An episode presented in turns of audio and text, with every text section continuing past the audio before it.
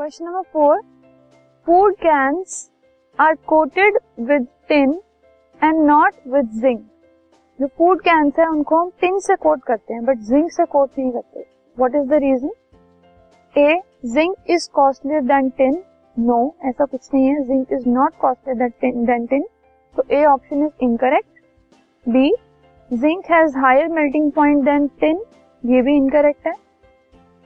Zinc is more reactive than tin या फिर zinc is less reactive than tin so zinc और tin में से जो ज़्यादा रिएक्टिव मेटल है, वो है जिंक अब अगर हम जिंक को कोट कर देंगे टिन कैंस के ऊपर सो इसकी वजह से जो हमने फ़ूड उसमें ऐड किया है, वो भी रिएक्ट कर जाएगा क्या अगर उसके अंदर कोई ऐसी चीज़ हो जो कि जिंक से रिएक्ट कर सके.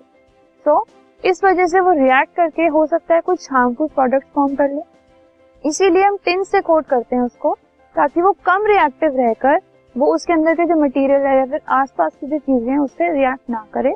और जो फ़ूड हमने उसके अंदर स्टोर किया है, जो भी कैंस है जिसमें फ़ूड स्टोर कर रहे हैं, वो जो फ़ूड है, वो बचा रहे। So because zinc is more reactive than tin इसीलिए हम टिन को यूज़ करते हैं जिंक को यूज़ नहीं करते। This podcast is brought you by Hubhopper शिक्षा अभियान अगर आपको ये पॉडकास्ट पसंद आया तो प्लीज़ लाइक शेयर और सब्सक्राइब करें और वीडियो क्लासेस के लिए शिक्षा अभियान के यूट्यूब चैनल पर जाएँ।